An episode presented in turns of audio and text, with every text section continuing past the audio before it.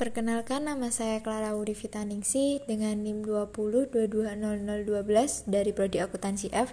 Di sini saya akan menjabarkan jawaban yang saya berikan. Yang nomor satu yaitu apa langkah-langkah dalam metodologi SDLC. Yang pertama, analisis awal. Fase ini peninjauan dilakukan atas permintaan tersebut. Yang kedua, analisis sistem. Fase ini satu atau lebih analisis sistem bekerja dengan kelompok pemangku kepentingan yang berbeda untuk menentukan persyaratan khusus untuk sistem baru.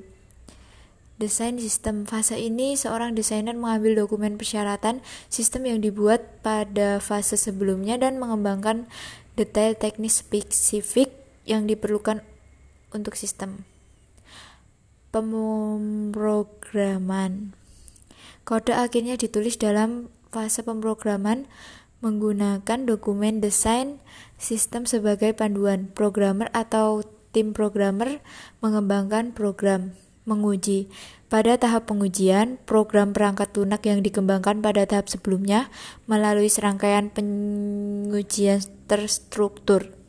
Penerapan setelah sistem baru dikembangkan dan diuji harus diterapkan dalam organisasi. Fase ini mencakup pelatihan penggunaan, penyediaan dokumentasi, dan konversi dari sistem sebelumnya ke sistem baru.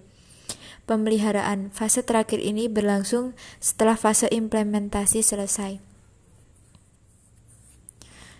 Nomor 3 eh nomor 2. Apa yang membuat metodologi Lean unik?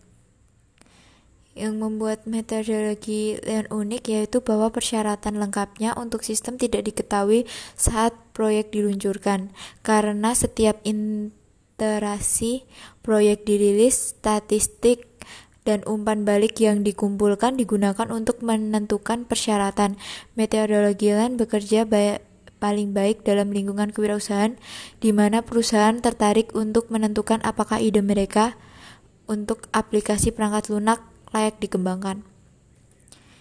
Yang ketiga, apa itu desain responsif? Desain responsif yaitu sebuah metode atau pendekatan sistem web desain yang bertujuan memberikan pengalaman berselancar yang optimal dalam berbagai perangkat, baik mobile maupun komputer kerja. Yang keempat, apa tujuan antara HTML dan CSS dalam desain situs web? CSS bekerja sebagai pelengkap pada HTML. CSS memungkinkan web developer untuk memisahkan HTML dari aturan-aturan untuk membentuk tampilan sebuah website. Yang kelima, apakah manajemen perubahan itu? Manajemen perubahan yaitu komponen penting dari pengawasan IT yaitu saat sistem baru digunakan secara online dan sistem lama dihapus menjadi penting untuk mengelola cara perubahan diterapkan dalam organisasi. Perubahan tidak boleh dilakukan dalam ruang hampa. Organisasi harus memastikan untuk mengkomunikasikan perubahan yang diusulkan sebelum terjadi dan merencanakan untuk meminimalkan dampak perubahan yang akan terjadi setelah implementasi. Sekian penjelasan yang bisa saya jelaskan. Terima kasih.